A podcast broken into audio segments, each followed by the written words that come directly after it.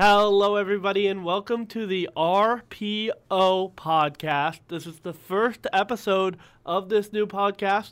I will be your host today, Derek Bennett, joined alongside Andrew Boniface, Stephen Bonazzo, Cole Carey. So this RPO podcast is going to be strictly about college football. We are going to bring you everything that you need to know, all the updates, all the conference championship news. We have it all here. We have some big news this week. I think this had to be probably the biggest week of college football so far this season, with coaches moving, conference championship coming up. It's an exciting week, so, I mean, we can hop right into it and not keep you guys waiting. So, I mean, anyone want to start? I mean, Lincoln Riley or Brian Kelly, who do we want to start with? Let's go Brian Kelly, because I thought, you know, Oklahoma fan, just open it up real quick here. Oklahoma fan, Lincoln Riley, whatever. You know, he wants to move on. I saw that contract. Can I really blame him? I mean, $110 million. They're buying him two houses. He can use a private jet whenever. I get it. California, whatever. Brian Kelly, that situation is hilarious. That man had a meeting with his team at 7 a.m. today and was found leaving the facility at 7-Eleven. You gave a program that you gave so many years to, so much success to, and you give your players 11 minutes. That's funny to me. I don't know. That's funny. Cole, I get what you're saying. And you're not wrong. And this is coming. I am a Notre Dame fan. I'm a little all over the place. We'll get to know that over this podcast. But I am Irish. Love the Irish. But the thing is, he went in. He said what he needed to say. He got his point through. And that's what I'm okay with. He gave 12 seasons to this program and did a phenomenal job. And you know what? It's not him. How many national championships? No. That's what I'm getting to. It's not him. It's the Notre Dame program. They have too many restrictions. The fact they're not in the conference is what. That's their problem. No. It's the too many restrictions. It's the religion restriction. It's the grade restrictions. It's all of those that prevent him from getting the perfect recruiting class. And when he goes to LSU now, they only care about football. They will do anything for football. He's going to have bigger and better recruits at LSU. Yeah, I 100% agree that, for a professional standpoint, Brian Kelly made the right move. I mean, I think he's handicapped at Notre Dame, but the way he went about it is probably the most disrespectful thing I've ever seen. It's the most disrespectful thing I've ever seen. Those guys, those 80 guys plus on that roster, I mean, imagine you find out about your head coach when you're in the top six looking for a playoff spot, and your coach is like, you know what, see you later. I'm going to go to a team that was not very good this year. That is so disrespectful. Granted, LSU was in the national championship game a couple years ago and won the game. But still, that is the most disrespectful thing I've ever heard. And frankly, I wouldn't even show up to that 7 a.m. meeting. I'm just going to be honest. If you're an athlete and you see that, you're just like, what am I doing at this meeting? Just to say goodbye? This guy clearly doesn't care about me. He doesn't have any respect for any of the athletes that he's coaching. Granted, he probably has good relationships with them, and, you know, it's the world of social media where you're going to find out, pretty much before, your head coach tells you what he's going to do. But, I mean, having a meeting at 7 a.m. and then bolting after 2 minutes, that's not professional. That's not how you do things. Okay, so this is where I stand on it. I think Brian Kelly leaving to LSU, I don't think it's a good fit. I don't think he's going to do well with LSU and the SEC. He's been used to Notre Dame and them being an independent, and yes, they played some top teams. They made it to the college football playoffs before, but he's used to Notre Dame and their style of play, not LSU and the SEC. But Derek, you were saying, you know, with all these restrictions, you know, LSU's all going to be about recruiting and football. I mean, dude, Notre Dame cares about football. Last year, but I'm saying is they don't give the freedom to Brian Kelly that LSU will give him. Notre Dame has a 4th-ranked recruiting class this year. They have 16 4-star players, and then last year they finished number 9. But do you want to know, the amount of players that Brian Kelly has probably had to turn away from Notre Dame just because of one little thing that it might not be this year, but throughout his 12 seasons there, he's definitely had to turn multiple student-athletes away because of the restrictions that Notre Dame has in place. I don't think it's that big. I mean, because it's not like they're losing out on all these guys and they're just getting three-star guys. I'm just saying, restrictions are restrictions, and he's going to a place where definitely won't have any any problems recruiting. Yeah, I definitely agree with that. I think the issue with Notre Dame is, like, I think it's more of the academic part of it. It is a very, very hard school to get into. Like, I don't think – it's honestly underrated as one of the hardest schools in the country to get into. So when you're talking about college football and you're trying to get recruits, like, it's just going to be a lot harder from you. I think a lot of schools in the Big Ten, like, some really struggle with this. Like, Michigan's not an easy school to get into. Wisconsin has, like, pretty high standards. Northwestern, obviously, is well known for its academic prowess. But like, Brian Kelly's going to have way more success at LSU, I think, in terms of recruiting. My question for him is, like, can he win the big games? Like, he has not done well in the college football playoff. Granted, he's been a little handicapped, but, like, those games have not been close. Like, he's been absolutely blown out by Alabama twice, and, like, they just have not looked good. Granted, I think there'll be better recruits, but still, he's going to be in the SEC with potentially Oklahoma, Texas, like those people coming in, and now you have like the SEC West with how that's probably the best division in college football. Like, it's not going to be easy for him to be like, okay, yeah, he's going to be an instant success. Granted, the past three coaches have won national championships, but is he that caliber? We'll find out. I agree. I roll my eyes every time I see Notre Dame in the top four. I mean, no one wants to turn on a game, a college football playoff game, 1 versus 4, and see an absolute trampling. And every time Notre Dame is put in that spot, it seems like they really just don't even put up a fight. And can we put a lot of that on Brian Kelly? I don't know. And the thing about him going to LSU is LSU, personally, I think has got to be like a top 3 landing spot for any college coach. I mean, their facilities, SEC, their pedigree. I mean, he would be, like what we were saying, he would be pretty stupid to turn down that contract and turn down that offer. I think more the problem is how he handled it, as you were saying, Andrew. I mean, pretty unprofessional for someone who's going from leading Notre Dame to leading LSU. The way you handle that, I mean, I feel you got to be a little bit more professional. But in terms of if he's going to be able to keep LSU relevant in the SEC, I think he's gonna. I mean, I think a lot of the reasons why he was losing these big games, and I think we've touched on it, is just that these SEC teams have shown that they have better recruiting. They have better players.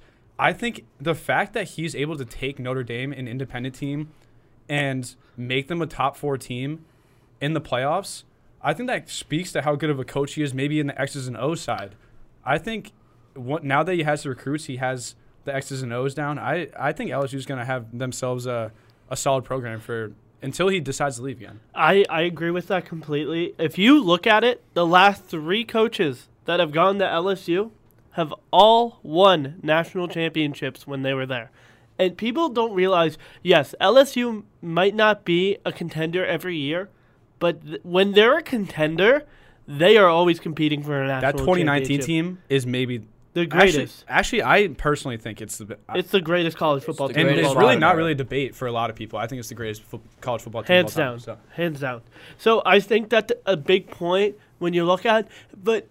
And you brought up the point about Notre Dame getting blown out in that 1-4 spot. I think that happens to every team there. I think it's something that we've just seen. And I know people want to expand the playoff. We're not going to. We want to see a 1 versus 8. 1 versus 4 is bad enough. I know. We're not going to get into that. I don't think the matchups would be good. I'm never going to complain about more football, though, because I love football. So I'm never going to complain about that. I'm always for it. So I think the thing with that, because you can say Oklahoma's done the same thing. Oklahoma has been in that same spot and always gets blown out. So that's my thing. Okay, biased opinion, but it is the truth though. It is the truth, and that's why you're hating on Notre Dame for always getting blown out, but it's not Notre Dame. It's just the SEC programs like the Georgias and the Alabamas and the LSUs that prove why they are the best teams in the country every single year. And that's why I personally believe Lincoln Riley left Oklahoma, because he realized what he had with Oklahoma. He has had so much success, spent 5 seasons there, right, Andrew? It was 5 seasons? Yeah, I think about, yeah. You know, so 5 seasons, he went 55-10, he made the playoffs numerous times, getting all these recruits. But then again, he was never winning the ultimate goal, which was the college football playoff. So that's why when USC offered him the job, giving him that crazy amount of money, all those luxury things from the houses to the private jets, and you saw the kind of effect he had. The instant he left Oklahoma, the amount of decommits. Dumpster fire. absolute dumpster fire. Oh my God, the amount of recruits I have seen left already. I mean, even one of the best defenders on the team this year, Isaiah Thomas, came out and said he tweeted something like about just the disrespect he felt from this guy. I mean, you can see how much he meant to that program. And then, you know, all these players transferring. Jaden Hazelwood, who was a 5-star recruit receiver.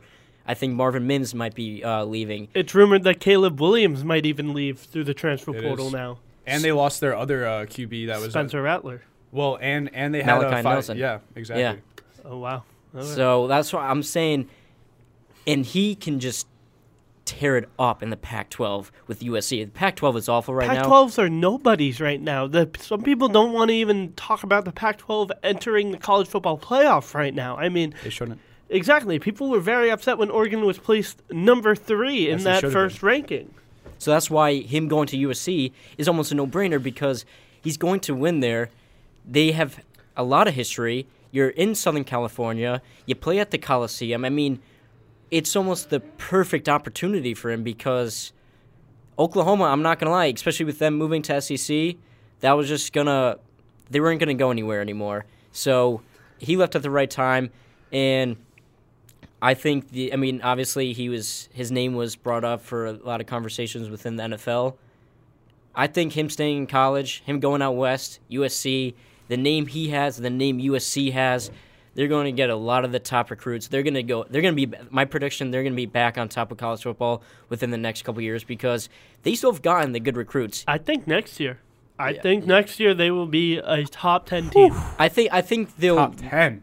Yes. You know how bad USC's been? I do think they're going to need to get the recruits that, because they've lost a lot of the in-state California recruits to other big programs. Well, Chip Kelly's a big part of that. I think a lot of people hate on Chip Kelly, and people thought when Chip Kelly went back to the Pac-12 that he was going to run the Pac-12. You're not going to do that with the UCLA program. It's not how it works at UCLA. It's never how it works at UCLA. But USC...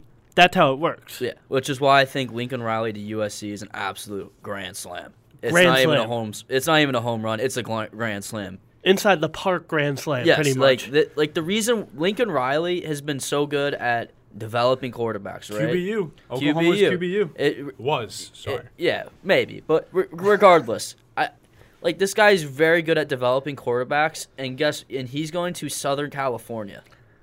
What kid from 18 to 22 does not want to be in Southern California to play college football at USC? USC is the biggest brand in college football. Other than Alabama, USC is at its peak, is one of the biggest brands in college football. Andrew, I want to go play football for USC now. You got me so excited. Oh my God. This is the reason why, man. It's Southern California. You have everything there. What more does Lincoln Riley want? California is one of the most talented states in the country in terms of college football prospects. He's going to be able to do whatever he wants. The question is, can the Pac-12 be a strong enough conference for USC to be this is a top 4 team every single year? And I think he's going to be able to elevate the whole conference, not even just USC, but the whole conference, because guess what? Oregon's been consistent, but guess what? That's about to go another level up. They're gonna have to compete with USC. UCLA is gonna have to compete with USC. There's other schools that are gonna be profit from this and be like, look, we play USC, man. That's just another way to recruit. I have 2 points, and one, I want to say USC even last year under Clay Helton and the old staff, they had the 7th-ranked recruiting class. They had 5-star, 14 4-stars, so they were still recruiting then. How'd that work out? Listen. Not every school that gets all these top guys. I'm just saying, because that was poor coaching. They didn't develop the players right. They didn't put them in a good situation. But they were still able to get the top guys even when they didn't have success. Now you have Lincoln Riley, and you're going to be seeing that number. USC's going to go from number 7 to probably the top 3 easily. And then my other point, Andrew, with what you were saying with Lincoln Riley elevating the entire conference, not just USC, I totally agree, because, look at Nick Saban. He's had so much success with the SEC. He's had all these coaches around him that he's developed, not only the players, but the coaches that they have now left the program and taken over other programs and helped. Look at Lane Kiffin with Ole Miss. All these other guys, I'm kind of blanking on some other assistant coaches' names. But I think Jimbo Fisher, Texas A&M, he brought them back. Sam Pittman, Arkansas. Exactly. Oh, Georgia. Brought him back from the dead. Can't wait for Lane Kiffin to be wearing the Oklahoma jersey next year. Kirby Smart with Georgia. I mean, look at them. Now they made the college football national championship a couple years ago. Lost to Alabama. Now he's got them ranked number one, probably one of the best defenses we've ever seen in college football. So I think the same effect will happen with Lincoln Riley. He's going to have his guys, and then they're going to get opportunities to coach their whole coach their own team, and they may leave and not go to the SEC because they already know the SEC is like fine as it is. And then let me take a job at Washington. Let me take a job at Oregon. I think is locked up with Mario Cristobal, but let me take a job at Oregon State or UCLA. Or whatever, other schools in the Pac-12 that would need a head coach. And then before you know it, the Pac-12 is back to where it was. And then other teams could be, with all this conference changing, the Pac-12 might add some new schools. So, Andrew, I think that was a great point that Lincoln Riley's really going to elevate the Pac-12, which it needs to be. And that's a good point because I think, a lot of people thought it might happen a couple of years ago when Herm Edwards went to Arizona State. Great coach, just a great person overall. And I think if you keep seeing these great coaches go to the Pac-12, it's going to become a very, very competitive conference. And recruits are going to see that too. Recruits don't want to go to play in a weak conference. They want to play against the best teams in the nation because, yes, their goal in college is to win a national championship or to win a bowl game, whatever it is, depending on what program that you're playing at. Their main goal for most of these college athletes is the next step, the next level. And you want to prove that you can play against the best the competition has to offer. And if the Pac-12 can become that now with all these great coaches finally, making their way out west, it'll be a possibility that we'll start to see this. Especially, like Steven said, the Pac-12 will definitely be adding some teams in the future, I believe, with all this conference nonsense going on. Yeah, just as the last point, that's cute, guys. That's really cute. I like a lot of the points you guys brought up. I just have 4 words for you guys. Southeastern Conference in 4. SEC is not going anywhere. They're still going to be the best college football conference. And I'm not saying that. It's cute that the Pac-12 is going to be revived. It's cute. Yeah. Oh, USC is going to be good. Lincoln Riley. All these people. Big 12 is going downhill real fast. That's all I'm saying. Well, yeah. It's almost going to flip. The Big 12 was, probably the third best conference behind the SEC in the Big Ten. But now the Pac-12 is going to probably – not the third because you saw the ACC. It also depends. We got to see what Dabo does. Hopefully Clemson can get back up there. ACC. Really? Really? The ACC doesn't deserve our time. They don't deserve our time. I'm just saying, you guys, you can't count Dabo out. You can never count Dabo out. Yes, whatever. I agree, but that's one team out of the whole conference. Yeah, I know. But if Miami ever gets back to what they should be. And Wake Forest was on the rise this year. Wake Forest, Pitt, UNC always have good teams. I'm just saying. They have good competitive teams for the ACC. They don't have national championship level caliber teams. Yeah, that's fair. It's also when you talk ACC, you're talking college basketball. You're never talking college football. So I think that's another point to bring up. But moving right along, so we had all that coaching drama, but we have even more drama with one more ranking set to be released by the committee. We got the second last one last night, Tuesday. The rankings are as followed. 1, Georgia. 2, Michigan. 3, Alabama. 4, Cincinnati. 5, Oklahoma State, and 6, Notre Dame. Steven, you're biting at the bit. You're biting at the bit, Steve. Go for it. So, a week ago, obviously the listeners don't know, but I've had Michigan in my top 4 the past couple weeks, and you guys can back me up, right? Yeah, I know. We all mouthed you off. Okay, this was just go.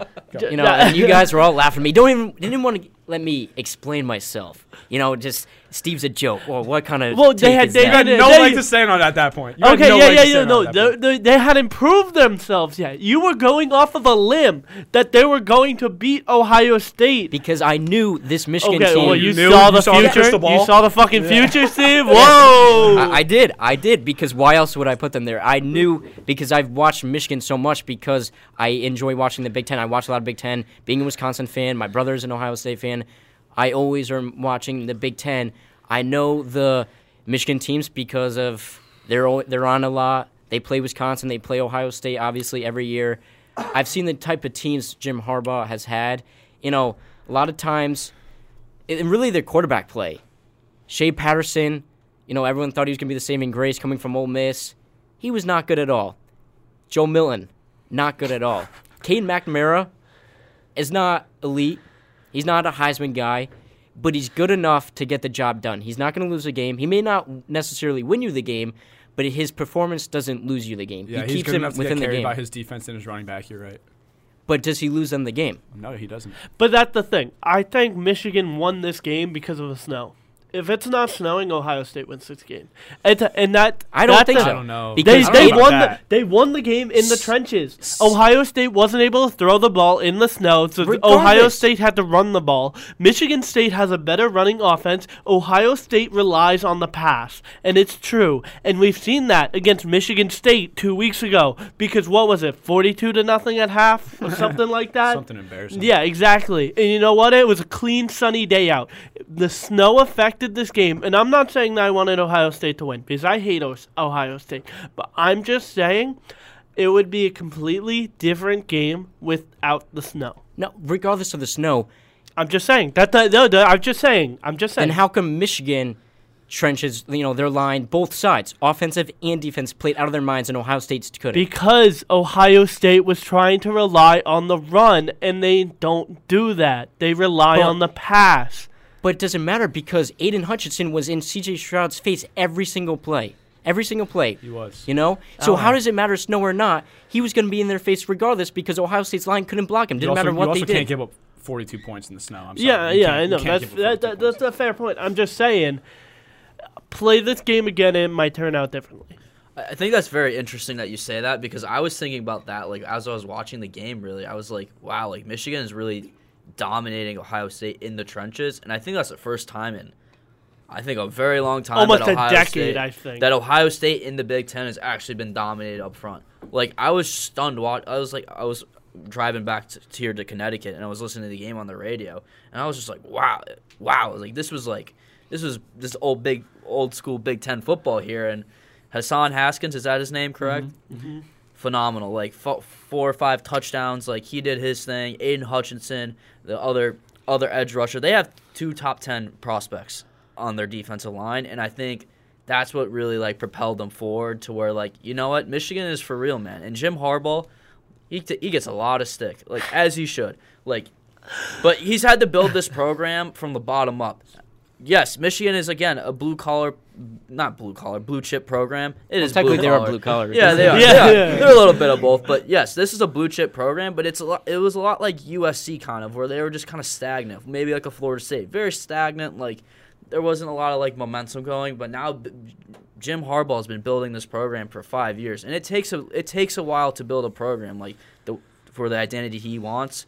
And now that he's finally beaten Ryan Day and Ohio State, and he's got this Big Ten championship game against Iowa, which they should win, and they can go to the college football playoff and play Alabama with the lights on, that's huge for that program. And I think they're only going to get better as a result of it. Yes, Ohio State is still going to be the top dog probably for the next couple of years, but I think it'll be interesting to see with Ryan Day too. I think there was an interesting quote that Jim Harbaugh had after that game. I don't remember what it exactly was like, but he was basically saying the point of, like, I've had to build this program, and Ryan Day basically inherited Urban Meyer's program. Yeah, it was funny. And, like, yeah, it was a funny quote. Like, obviously, like, we were like, wow, that's actually pretty smart of you to say. But, like, I think there's a lot of merit to it because guess what? Ryan Day's going to have to prove himself not as, like, a recruiter, but, like, as a coach, because guess what? Like, you're not going to have Urban Meyer's, like, recruits anymore. Like, yes, he's done very well recruiting-wise. Like, if you look at the wide receiver class, like, and you look at Katie, what's the quarterback's name from CJ Stroud? No, like the backup. Oh, Ewers, right? Quinn Ewers. Yeah. Like, he's been able to recruit well, but I think it's going to be interesting to see this rivalry play out over the next 5 years and see, like, kind of who, like, kind of starts dominating it, to be honest. Yeah, enough of this Wolverine talk. I mean, we know is it John or Jim? I always forget. We know Jim Harbaugh. We know Jim is just going to choke. Thank you. He's going to lose against Iowa. Did he choke? Did he choke against Ohio State? No. Finally, congratulations, you got your win. Is he going to choke next week? Yes. I don't know. Iowa, maybe. Yes. Is he most definitely? No. Dude, this is the game that Jim Harbaugh will lose. He finally got the win against Ohio State, and he will lose. Have you guys been watching Iowa? Have you seen Iowa play? Yes. Their offense is awful. They have a very good defense, though. One of the best defenses in the country. Derek, but I disagree. I don't. Wisconsin's offense was able to move the ball, and we saw how bad Wisconsin's offense has been this year. Harbaugh is not. He's going to choke at some point. I just don't think it's against Iowa. I can't wait to see them get blown out in the first week of the college football playoffs. Okay, yes, that might happen. I will agree with you on that. Can't wait to watch that. We're not gonna. Iowa. Like, if Iowa wins, then bless all of our hearts, man. Like, then congratulations. Then the Big Ten needs to just end as a conference. Yes, honestly, I think as Big Ten fans, for you guys, I think you want Michigan to win because you want that money that will be going to the Big Ten. Because if you think about it. What is it? $500K goes to each conference for every team that makes the playoff. I think it's something like that. So, if Michigan loses, no Big Ten team will be in the playoff. No money going to that conference this year. That would hurt. That would hurt a lot towards recruiting and everything. Plus, who wants to see Iowa win the Big Ten championship? Chaos. I think that'd be funny. I think it would be hilarious. Anyways, it would be funny, but yeah. Enough of this Wolverine talk because I want to get to the Crimson Tide, who. They keep disappointing me. And, okay, my personal top four looked very similar. I just swapped Cincinnati and Alabama. But I can see why the committee didn't. I mean, you have Alabama at 3. They win the Iron Bowl. Keep them there, I guess, right? It wasn't a very impressive win, but they won. So can you really move them? I guess I can see where they're coming from. But Alabama just keeps disappointing me. They had that electric shootout against Arkansas 2 weeks ago, right? They won by a touchdown. And, yeah, that was exciting. But it definitely showcased some major holes, especially in their defensive coverage. And then this week, yeah, the Iron Bowl is always super exciting and always intense. But Auburn is 6-6 and 3-5 against the SEC.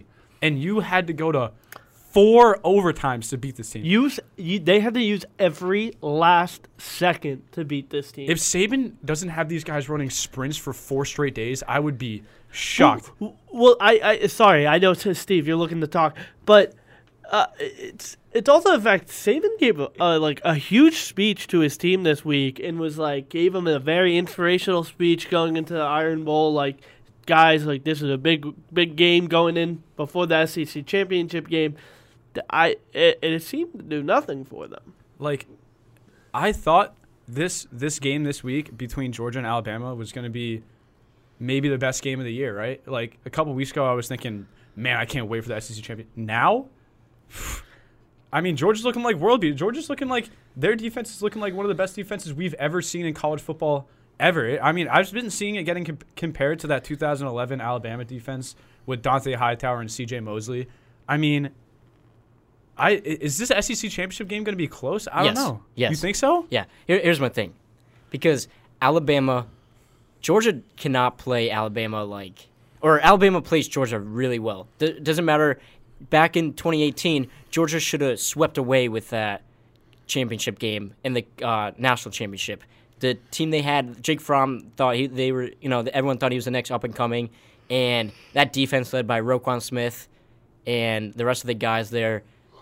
And Georgia had that big lead, and then you put in Tua, and then he came back and win. And the other SEC championships, Alabama always wins. So am I going to say Alabama's going to win this one? Not necessarily, but. Georgia could blow out every other team, but Alabama's the one team that plays them tough no matter what. I do agree with that. And here's my thing with Alabama. Disappointment. Listen, yes, they haven't looked as dominant or they haven't beaten teams by 30, which we expect them to do. One, listen, it's football. Anything can happen. It's just because these guys are highly rated, highly recruited, a lot of them are going to go off. It doesn't mean they're, perfect. It doesn't mean that they're automatically going to or expect to put up 40 points a game and all this. They're still kids at this point, Half of them are younger than we are. So when we expect them to do all these crazy things because that's what they've done in the past, that's what they've done this season so far. And especially a game like the Auburn game, the Iron Bowl, I mean, that game has so much, whether both teams are 0-14 or 0-10 or 10-0 or 6-6, I mean, that game has so much meaning and tradition to it. I mean, Alabama doesn't have professional teams, so Auburn and Alabama, they're like what the state of Alabama looks forward to on the weekends during football season. And, you're either Auburn or you're Alabama, and, there's a lot of hatred for each side depending on what side you stand on. So, I mean, even, my town rivalry in high school, You're comparing that to Alabama and Auburn right now? Yeah, a little bit. Comparing that to the Iron Bowl right now? My high school, which we are not good, and we always lose to our rival, they won this year. You know, and we were projected to lose. Everyone thought, you know, the other school, and my team came out and won. You know, my school came out and won. So same thing. Auburn, they had a lot to play for. It's still Alabama. It doesn't matter if you stink or not. And Auburn's home, right? Yeah, I mean, that's what I'm saying. Like crowd, right? those, especially the rivalry games. You know, the last week of the season, the Ohio State, Michigans, Wisconsin, Minnesotas, the Florida States, Alabama, Auburn, Oklahoma State. Soon to be. Yeah, Oklahoma State. Soon to be Army, Navy. I mean, those games just have so much tradition, and regardless of what's at stake, there's just a lot to play for within those rivalries already. So that's why I think, Auburn, they would just want to beat Alabama no matter what. Obviously, you want to beat your opponent every time, but especially in these games, especially on the Thanksgiving weekend, that's what you play for. First off, shout out to Cohasset, beat Hull again. 11 in a row, no big deal. Listen, all right, I didn't mean to bring up. Yeah, no, I know you brought it up, so I had to bring it up. I'm bringing the. I'm just saying, 11 in a row against Hull, we're basically a dynasty. Hull's your rival? Hull, okay. Hull. We thought it was a different Hull. We're like, whoa. But I do. So here's the thing. I think Georgia wins this game. I think it's a close game, though. I think it's a very close game, and my only reason is it's going to be a defensive-heavy game. Georgia relies on their defense. Let's look back all the way to Week 1. I know we're going back far, but Week 1 against Clemson, I think that game ended what? 10-7? Yeah, something 10-6, 10-7, something like that. Alabama doesn't have a defense to match Georgia, though. Georgia doesn't have an offense that will match up with Alabama's defense. If it's a shootout, advantage goes to Alabama. It's not going to be a shootout. If it's going to be a defensive... It's going to be a defensive battle. I'm telling you... Advantage Georgia, then. Yes, advantage Georgia. It was 10-3 week one. 10-3. Just to clarify. 10-3. Thank you. But I will say that I think the defenses are the main components for these teams. Well, not Alabama. Alabama's offense is the main thing, but Alabama's offense didn't do jack shit this past Sunday. And I'm sorry, if you're going to be playing in Georgia, you're not home at Georgia, but you're at Mercedes-Benz in Atlanta, Georgia. I'm telling you, that's still home field advantage. I think there's going to be 75% Georgia fans, 25%. Yes, go. So you would take Stetson Bennett over Bryce Young? No, that's not what I'm saying. I'm saying I'm taking Georgia's defense over Alabama's defense because I think that it's not going to be a shootout. I think that Georgia's going to hold Alabama's offense, and I think that Georgia's offense is only going to be able to squeeze by Alabama's defense a handful of times. But I don't think Georgia's offense... The reason why Georgia always wins by a lot is because their defense just doesn't allow points. Yeah. And then allows their offense to be able to give enough time to... But Alabama's going to play them close. Alabama's not going to let this be a blowout. But I'm telling you this right now, Nick Saban is not going to let this game be a blowout and get out of hand. It will never be. But I'm saying Georgia wins this game. And I'm not saying that Georgia won't win this game. I'm just saying. Sounds like you are. Yeah, I personally believe Alabama. Do you? I think Alabama will win. You have the balls to admit that on. Yes, because I had the balls to admit that Michigan should have been in the top four, and now they're number 2. So yeah. All right, did you watch the game Sunday?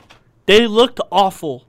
They could not move the ball against Auburn's defense. Has Georgia really played offense like Alabama? And a quarterback like Bryce Young. Oh, a team that scored 24 points against Auburn's defense. But you're just holding the Auburn game. But it's Alabama put up how many points against? Because Stetson Bennett's not going to throw deep against Alabama's defense. Alabama's defense doesn't have to worry about. Arkansas scored 35 points against that defense. Okay, Arkansas probably has better offense than Georgia does. Yeah, but they don't have that defense. That's the thing. That defense is going to be able to stop Alabama enough, and that Georgia offense, I think, is just going to be able. That Alabama defense doesn't look the same. It doesn't look as vicious, as ferocious as it usually does. But they still have some good pieces. Because I also, before Andrews talked, you're saying that they put 42 points up on Arkansas. Arkansas was able to put 35 points on themselves, though. You know? Because Arkansas's offense is a pretty good offense this year. And not better than Georgia's. I mean, I don't know. I'm not a big fan of Georgia's offense, really ever. I mean, they have a couple good running backs. I understand you're not a fan of it, but to be the number 1 ranked team in the nation, you're not just relying on defense. That is a full team effect and a full team unit that's also working on offense. Yes, I agree with that. I don't think Georgia has world beaters. They're not world class. Their offense isn't like the greatest thing we've ever seen since like sliced bread or whatever. But what I am saying is that Georgia's offense is competent. They're good enough to win this. But I want to go back to something that Cole said that made me actually think of this. I'm going to go a step further with what Cole said about Alabama's defense, how they're like kind of like suspect a little bit compared to what they've had in the past. I think this is the least talented team Alabama's had in probably the last 5 years. And here's why. They're not as dominant as they have been. Granted, Georgia has like one of the better defenses we've seen, but I don't think this team is as talented as the past teams. But here's the thing with Alabama, they do have Bryce Young. And I think at the end of the day, like if he steps up to the table with how, like, I think everyone thinks he's going to win the Heisman, he could have his Heisman moment in this game, and he could absolutely ball out and pull them out. That's something that can easily happen because I think he's that dude. Like, if he goes – this is his moment. This is, like, his moment, and I think if you look at that, like, you can't bet against Nick Saban. I mean, you really can't. And, like, I think this team is together. I think it's close. I think he even realizes it. After, like, the Auburn game, he was just saying, like, how, like, he had a completely different, like, kind of perspective on the whole game. Like, instead of, like, being, like, super critical and super, like, kind of, like, not really stuck up, but kind of just, like, focused on the goal, like, Bill Belichick-esque type of press conference, he was just, like, wow, like, kind of, like, not thankful, maybe because it was, like, Thanksgiving, like, the day before. But I think, like, he was really just had, like, a perspective. He's, like, really, like, in the moment. And I think that's something – I think that kind of goes to show, like, I don't know if what he's expecting. Like again, the team is still very talented, but it's not as talented as like the teams in the past. But I think if you have like cohesion, man, like Oklahoma State's defense is a perfect example of this. They were saying on the telecast Saturday night when they were playing Oklahoma in Bedlam, like Oklahoma State isn't the most. They don't have NFL like talent scattered all over their defense, but what they do have is they played in the system for 3 years together, and they're very close. They're very close knit, and I think that can kind of carry you. Granted, this is Georgia. Like we'll see what happens, but I still think like this is going to be a close game, and we'll see what happens in Atlanta. And here's my thing: Alabama has had 2,000-yard receivers this year. John Mechie, who I thought was going to be their number one guy, turned out to be Ohio State transfer Jameson Williams, who is probably the fastest and most electric player in college football right now. I mean, his average like yards per finalist for the best wide receiver in the country award. His average was 20.7 yards a catch. I mean, that's just unbelievable. So, and he had 13 touchdowns, and then Brian Robinson ran for over 1,000 yards. Bryce Young had over like 4,000 total, scrimmage yards, 40 touchdowns. I mean, Georgia just has not seen an offense like this all year. And then defensively, I'm telling you, Bama's got good defensive players. Will Anderson led the nation in sacks. That dude's a monster. Their Tennessee transfer middle linebacker, Henry Toto, I don't really know how to pronounce his name. That dude's a monster. I never said Alabama's defense wasn't good, though. I'm saying that it's going to be a defensive battle. That's what I said. Well, I know, but the other two are saying that. Okay. I'm just saying that, like... I think their secondary is a little questionable. I really do. Yes, but like I said, Stetson Bennett's not the type of quarterback that's going to stretch you deep. If they're playing, like, they're going against, like, almost like a Bryce Young, then I'd be nervous. But I think they're good for a couple big plays, and I think that's all it's really going to need in this game because it's going to be so defensive-oriented. But Georgia usually kind of relies more on their rushing game, and they got some good backs. They get Zamir White, James Cook. I forgot the other guy's name. Hey, give Kirby Smart give him some credit. Maybe he does some bootlegs, some play action or something. Maybe he gets that big play downfield. Yeah, I think like in terms of like Alabama, like they're still very talented. Obviously, the standard at Alabama is like ridiculous. Like saying that this is like the least talented team in the last 5 years, it's still like they're still a very talented team, and it's still going to be a close game. Like. We'll see what happens, as I said earlier. And you know what? It's going to be a good game. It's set to be the most exciting game of the weekend. So let's hop right into that. Speaking of that, we have 6 games that we're picking this week. We're picking the ACC, Big Ten, Big 12, Pac-12, SEC, and AAC championship games. We're going to go right down the list real quickly. Pitt, Wake Forest, ACC. Cole, who you got? Pitt. Pittsburgh. All right, I'll go Wake Forest then, just to make it interesting. Okay. I'm sorry, I can't. I think that they've been an electric offense all year, and I know Pitt has as well, but I think it's gonna see Wake Forest. Maybe the over in that game. Maybe. Oh, big time over in that game. All right, moving right along. Big 12, Oklahoma State versus Baylor. Cole, I think this is a great game, but I'm going with Oklahoma State. Baylor. Oklahoma State. Oklahoma State defense is just too good. Oklahoma State. And now Pac-12, we got a rematch of 2 weeks ago, Oregon, Utah. I don't even want to pick. This game doesn't matter. But sure, we'll just go Oregon just for the fun of it. Utah. The disrespect, but I will go with Oregon. I think this is their revenge game. I agree, Andrew. I think Oregon. You're out here on an island, Stephen. Island. All right, just wait and see. Moving right along to the AAC, we got Cincinnati, who's actually playing a ranked Houston team. So I think that's a big props to them to actually, rolling out this season. One game left. They're going to be in the playoff if they win. So, God, please let Cincinnati win this game, please. Cincinnati. I am not doing it. I'm nervous. Usually when all four people pick one team. I'm confident. Luke Fickell has done a great job with this program. So I'm very confident in Cincinnati. Big Ten, Michigan, Iowa. Michigan. Wolverines. Do it. Big. Do it, Derek. Hawkeyes. Iowa, baby. Iowa. Let's go. And the game of the week for sure, SEC, Georgia versus Alabama. Cole, will Alabama be in the college football playoff? Alabama, baby. Let's rock, Stephen. Alabama will be in the playoff, but I think Georgia wins this game. What? A two-loss Alabama team in the playoff? Yes. Okay. No. That's insane. Because when Oklahoma State wins, they're going to be four. Yeah, Oklahoma State wins. Yeah, I kind of forgot about Oklahoma. Yeah. I forget about what I said. Georgia, they've had the best defense all year.